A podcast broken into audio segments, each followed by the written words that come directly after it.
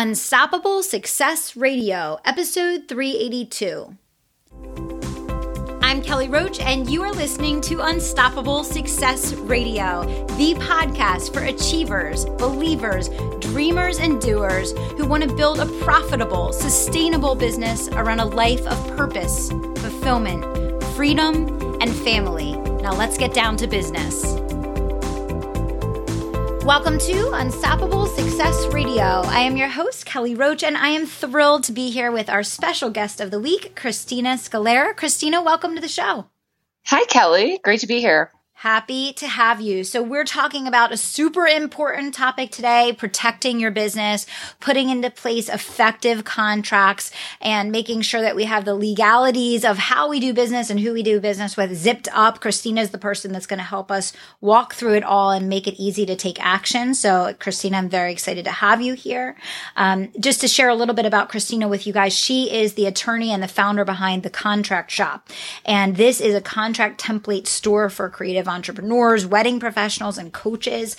Three years ago, she found herself dreaming of pursuing a creative path and she started to look for alternatives to an in house legal job. She explored everything from yoga to becoming a freelance graphic designer to opening an Etsy shop. And in the process, she ended up coming full circle by creating a business that brought the benefit of her legal training to help her fellow creatives. When she's not at a computer or awkwardly standing on cafe chairs for the perfect overhead latte photo, you can find her in the woods doing things that are sometimes dangerous, but always fun, like riding horses, skiing, and reluctantly camping. Well, Christina, I'm excited to dig into all of this and more. Welcome to the show. Thanks, Kelly, for that intro. Absolutely. So, you know, I have clients coming to me all the time, Christina, saying, Do I need a contract for this? What should I have in place for that? How does this look? And so I love that you landed on the idea of this template based business for entrepreneurs because we need it. how did you, how did you discover this need, this gap, and like decide to form your business around this?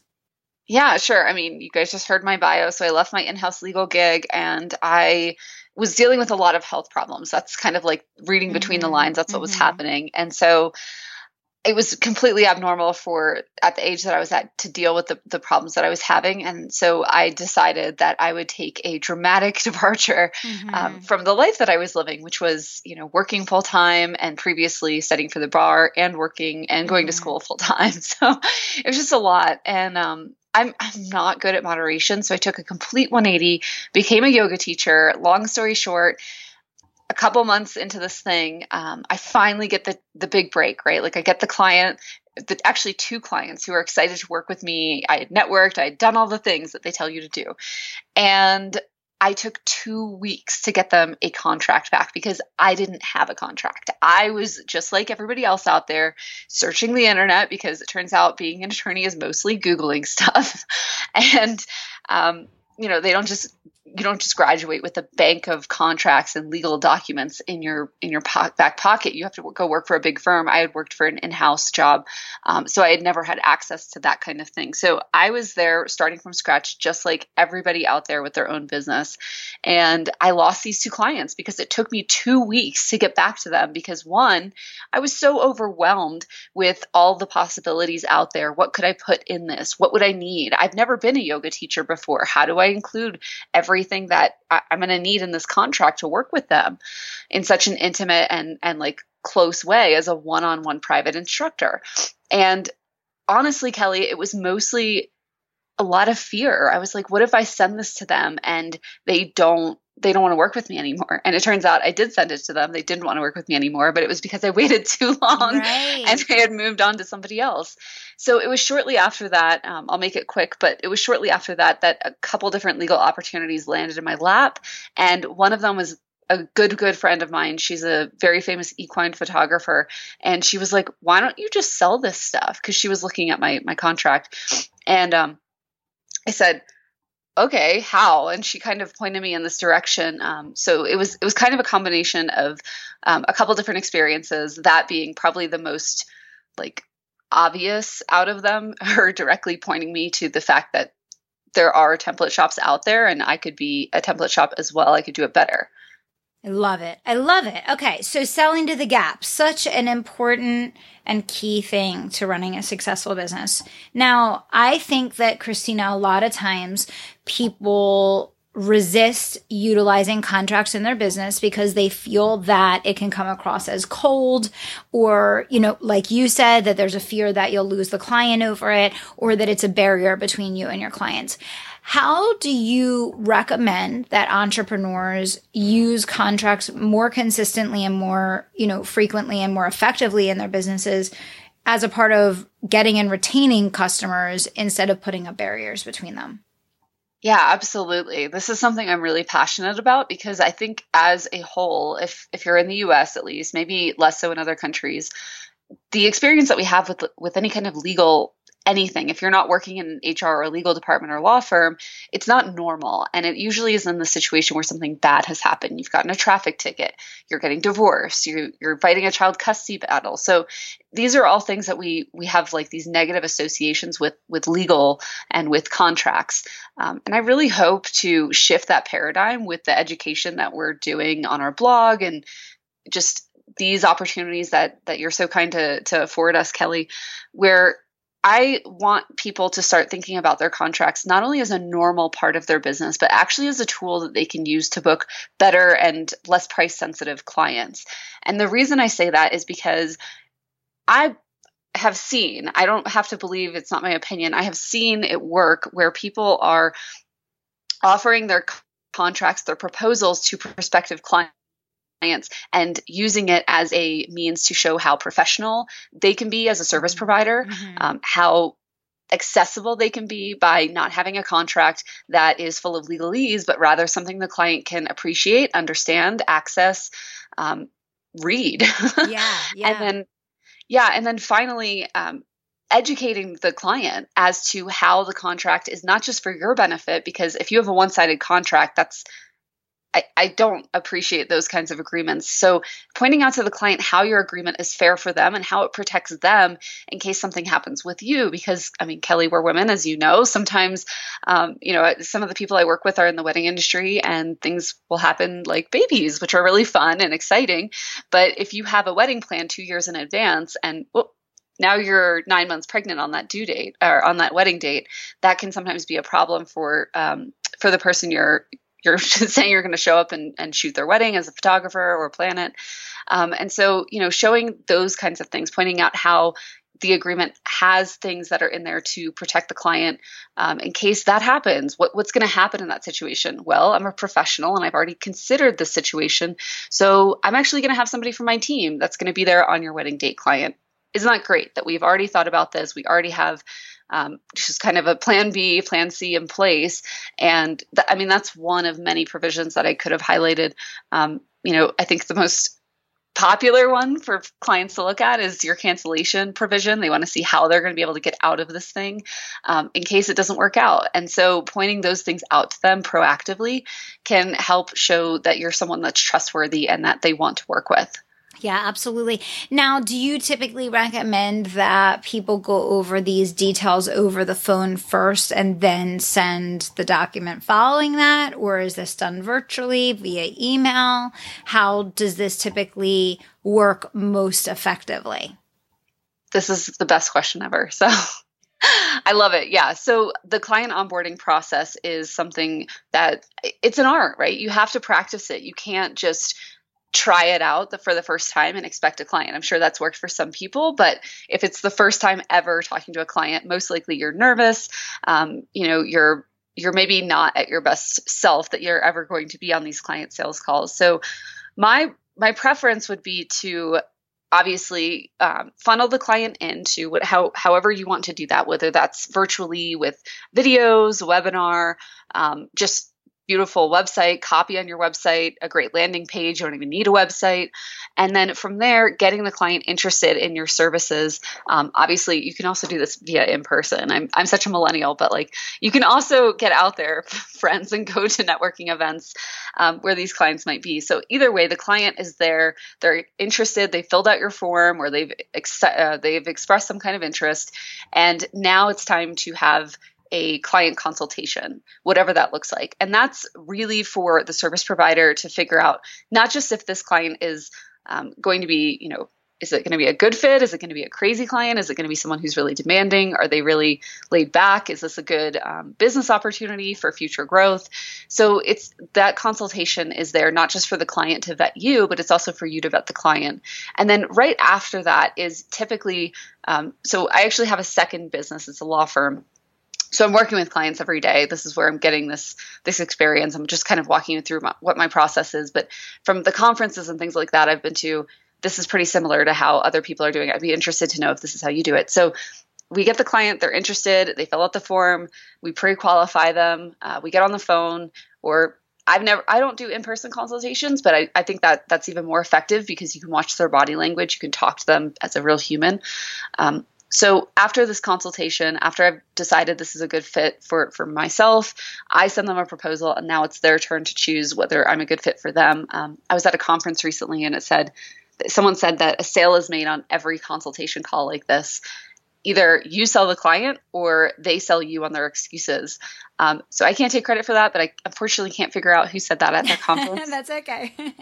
um, so yeah, I think I think at that point, you know, the sale is either made. You're either going to be working with that client or not. Um, and obviously, there's there's some circumstances that fall outside those lines, but generally speaking, that's when you after that that client consultation, that's when you send the contract, um, usually attached to an invoice. I like to do this electronically, and I like to do it together so that the client has a chance to review the contract, sign the contract, and pay the invoice. Because those first 40, I, mean, I know you're a coach, I know you teach this those first 48 hours after a client consultation call are the most critical um, as far as is that client going to decide to work with you or not? So that's that's really how this can work. And then an added step in this process um, would be to have some kind of just kind of blog post or guide or something that would walk them through further how this contract um, and really your working agreement with them is going to operate in real life. So some kind of timeline or some kind of um, explanation of of key dates or terms or, or what they should expect um, because this might be the first time they're ever working with a service provider like you. So that's what i think the process i think that's a pretty solid process. I know there's different ways to do it um, and i'd be interested to see how your process differs or if you have any feedback on that one yeah, absolutely. Well, a lot of times we'll focus on making the sale on the spot in the consultation, and we will get their payment information at that time.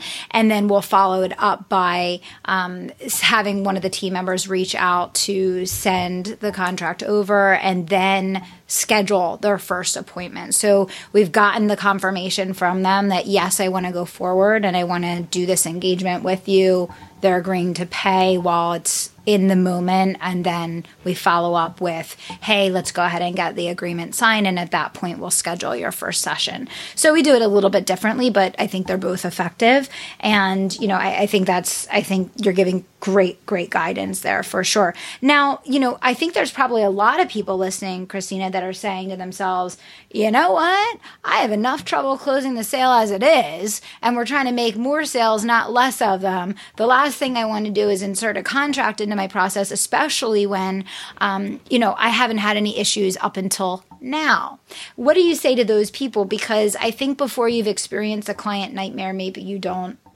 believe that you need this, right?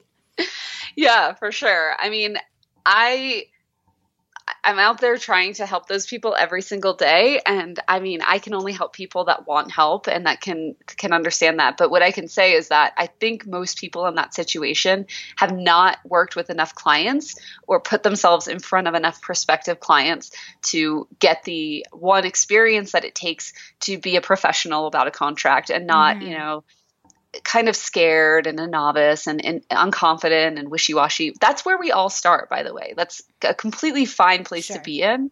But it takes practice to get comfortable sending um, i mean just like pr- you send out um, a, an agreement for your or you send out an invoice. And that's that's also something that's really really hard at that stage of business to send out because you maybe feel guilty about charging them money or you feel like bad because it's a friend or something like that. So um, I think it's just a lack of experience, and I think it's just a, a kind of a, a naive naivete of what could possibly go wrong in that situation um, because you know ultimately it, it's not a service to your client either because your client is also protected by that agreement. So if if the client's not protected and there's problems later on down the road um, you know they're going to look at you and say why didn't you take care of me better? So i think it's just a, a disservice to the client um, that that you don't have a contract that's either well drafted or um, you know it's too one-sided to your point because you did have an attorney drafted and the attorney's best interest is to serve you. So yeah i think it's important to um, either either go through your contract if it is drafted by an attorney and make sure that it is fair um, and, and unbiased. If they were a good attorney it will be. Um, and then second you know if if you're unaware of what you need to have in a contract we have a checklist. I don't know if you want to just link to that in the show notes or you want me to give out a url for that but we have a checklist that they can go through and um, hopefully feel more confident knowing that they either have what they need to have in their agreement or you know kind of highlight the areas where oops, we forgot this, or you know, we we just haven't worked with enough clients to have encountered this situation yet. But that's probably a good idea to add to our contract. So um, so yeah, I mean, I, I think it's just a lack of experience and practice, and and with that, you will get better and better at sending sending the contract and highlighting the elephant in the room, showing your client how it's beneficial to them, and actually bringing it up proactively, and not just kind of like hoping they don't read it. Exactly, exactly. Okay, great. Well, let's give people the link to the checklist because I'm sure there's a lot of people listening that uh, want to get started with that right away. And then we'll also, of course, give them the link back to the contract shop as well because I'm sure there's people that uh, would like to take advantage of some of the templates that you have available. So, where do people go to get the checklist?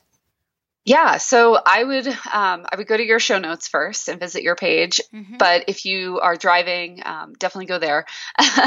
and if if you're listening and you just want to pick this up real fast, it's at rocksolidcontract.com. Perfect. So that's the checklist. Yeah. And we will link that in the show notes, of course, as well. And then just while we're while we're here, where do people go if they actually want to check out the templates that you have available?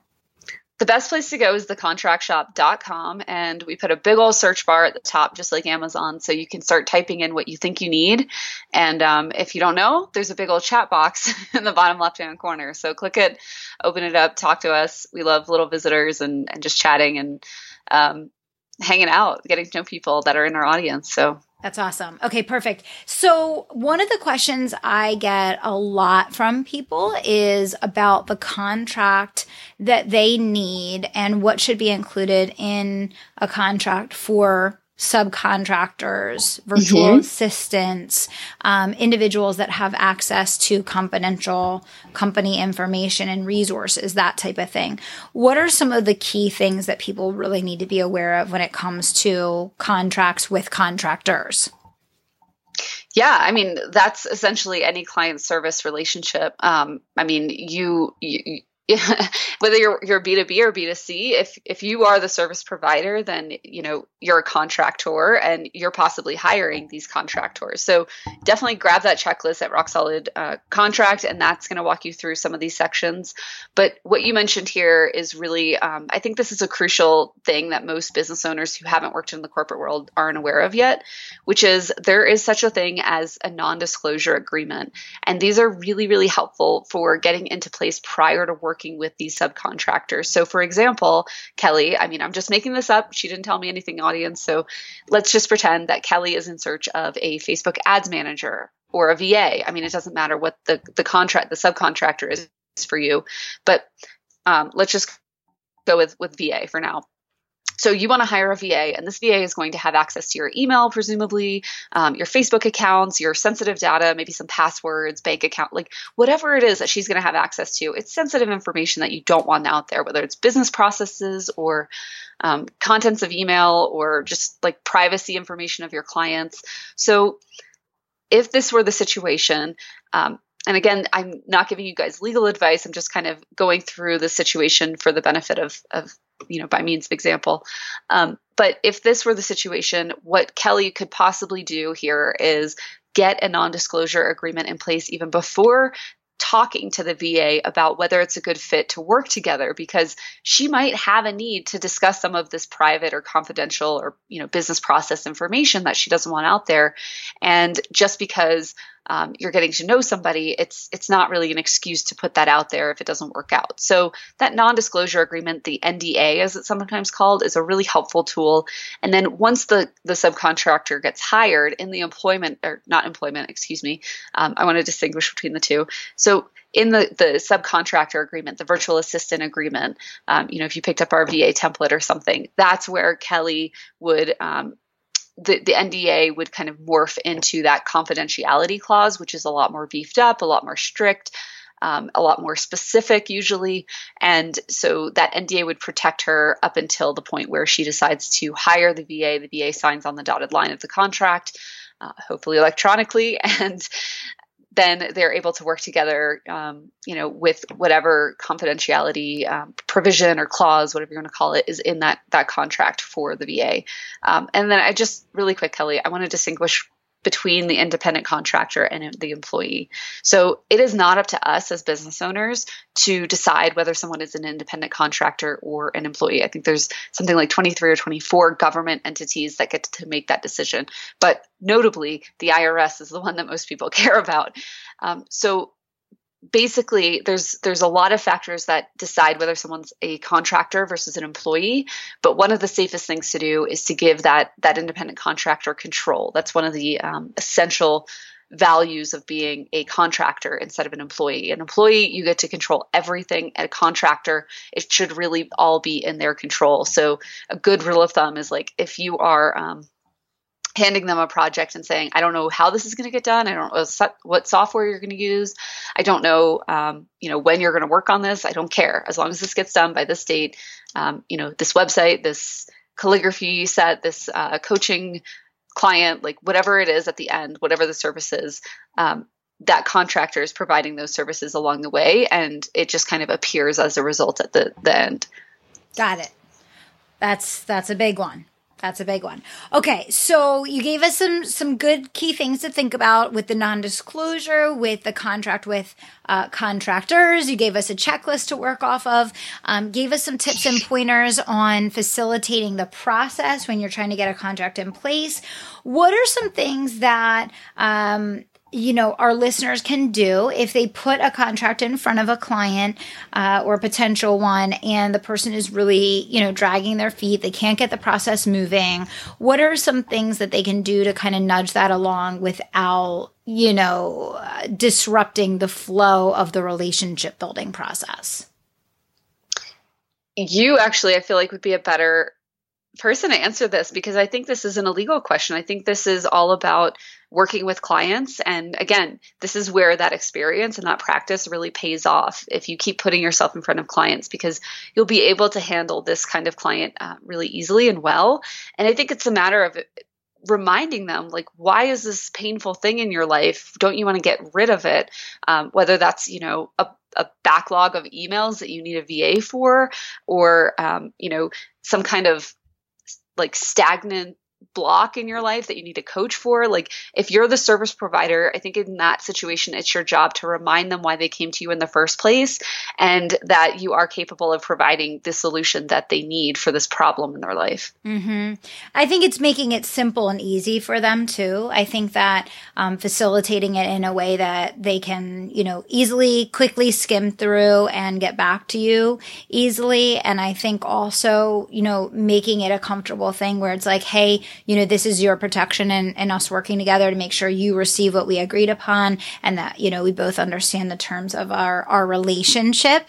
And I think bringing it back to the relationship is really important as well. So that instead of saying contract and making it about you, you're talking about relationship and, and the agreement that you have to ensure that, you know, you deliver on your promise to them and that they um, fulfill their responsibilities as a client to you. Yeah, and maybe I misunderstood you a little bit, but um, but yeah, and, and practically one of the great ways that you can reinforce this is is like you said, making it simple um, and moving things online. Just yeah. letting them sign yeah. with their phone and their yeah. finger. I mean, these are all valid ways to um, send and sign a document. The court system in the US and probably abroad, but I can't speak to that. Um, most countries follow the US, but the US is moving to an electronic filing um, system in almost every facet of, of legal. Yes. So it's awesome because you can trace their IP address, which is traced to their, you know, not only Wi Fi network, but their computer that's password protected, et cetera, et cetera. So an IP address um, that is connected to their signature, an electronic signature, is uh, in most situations completely valid, perfectly fine, and way more convenient to the client and speaks volumes that you care about their time and you care about how they are going to experience your services. Love that. Perfect. Great, great, great, great. So before we wrap up here, Christina, just in terms of, um, what you see every day, obviously, because you're on the other side of it as well, helping people when unfortunately things have not gone right. Um, and now they actually, you know, need a lawyer. Um, what are some of the top, maybe the top three protections that you would advise all entrepreneurs to be either checking on if they haven't taken a look at for their business in a while or getting in place if they don't already have them? Yeah, so it, your contract is the most critical legal thing to have um, zipped up and in place if you are starting a business because really a business only needs one thing and that's cash flow. if you don't have any money coming into your bank account, you do not have a business, you have a hobby or some kind of activity that you're doing in your spare time. But if you're not making money, then it, it just it's not a long-term sustainable business. And so that contract ensures that that money is not only coming in, but will continue to come in. Um, with the new clients that you are getting. So I think that's first and foremost what I would do if I were starting a business. I would get a contract, and that's not just me um, saying that because I'm the contract lady at the contract shop or whatever. But it it truly is in now that I have like the maturity of not being a baby lawyer and looking back i'm like i can't ever believe that one of the first steps i gave people was to form an llc because i would take a, a, contract and the amount of effort and money it would take to get a contract before an llc any day now mm-hmm. so that's the first step. The second step is really awesome. It's free. it's at the IRS's website, um, or if you're outside of the US, you'll have to find what the comparable authority, issuing authority is. But the IRS offers things called employee identification numbers. And these are sometimes called EINs. These are amazing because they replace your social security number on any kind of tax documents that you're going to fill out, especially as a contractor, if you're working as a contractor, um, which most of us are if we're providing services. So I think that's the second thing that I would do. The only catch with the EIN is that the IRS actually has business hours on their website. So I don't know. But you have to go there during their business hours, which is just insane to me. But um, you do that, you get your EIN. It's really simple. Um, it's very straightforward, and then that's the that's what you can use to now open your the third step, which is open your bank accounts, um, open your PayPal, Venmo, etc., for your business that are completely separate and apart from your personal checking accounts or your or your personal debit or credit cards, um, having separate accounts is, is really essential to running a business and running it well, not just from a legal standpoint, but also from a practical standpoint. You will tear your hair out if you don't start with separate bank accounts um, at some point. You'll get through it, but it'll be a painful process. Absolutely. No, beautiful advice. I, I couldn't agree more. So, um, you have delivered so, so much here today, Christina. So, I want to thank you so much for all that you shared. I hope that every single person listening will really um, take a minute, review what you're doing in terms of contracts with the clients that you're delivering for. Look at how you can tighten it up, clean it up a little bit, and check out some of the resources that Christina has offered. Either visit the contract shop or at least get started with the free template right away. So, Christina, thank you so much. Thanks for having me, Kelly. You got it. All right. To all my listeners of Unstoppable Success Radio, thank you guys so, so much for being here with Christina and myself today. If you can think of just one entrepreneur out there that needs to hear this episode, share it out there. Sharing is caring. Make a difference in the world by helping someone take a step forward in their business today. Thank you guys so, so much for listening. And until next time, I want to remind you to dream big, take action, and don't stop until you make it happen. Thanks so much. Wait, before you put down your phone, one more thing. When you're ready to build an unstoppable business around a life you absolutely love, text in the word IGNITE to 44222. All you have to do is minimize the screen and text in the word IGNITE to 44222 to schedule a free consultation with me to learn how you can switch your business into high gear, rapid growth, and high profitability fast. Text in IGNITE to 44222.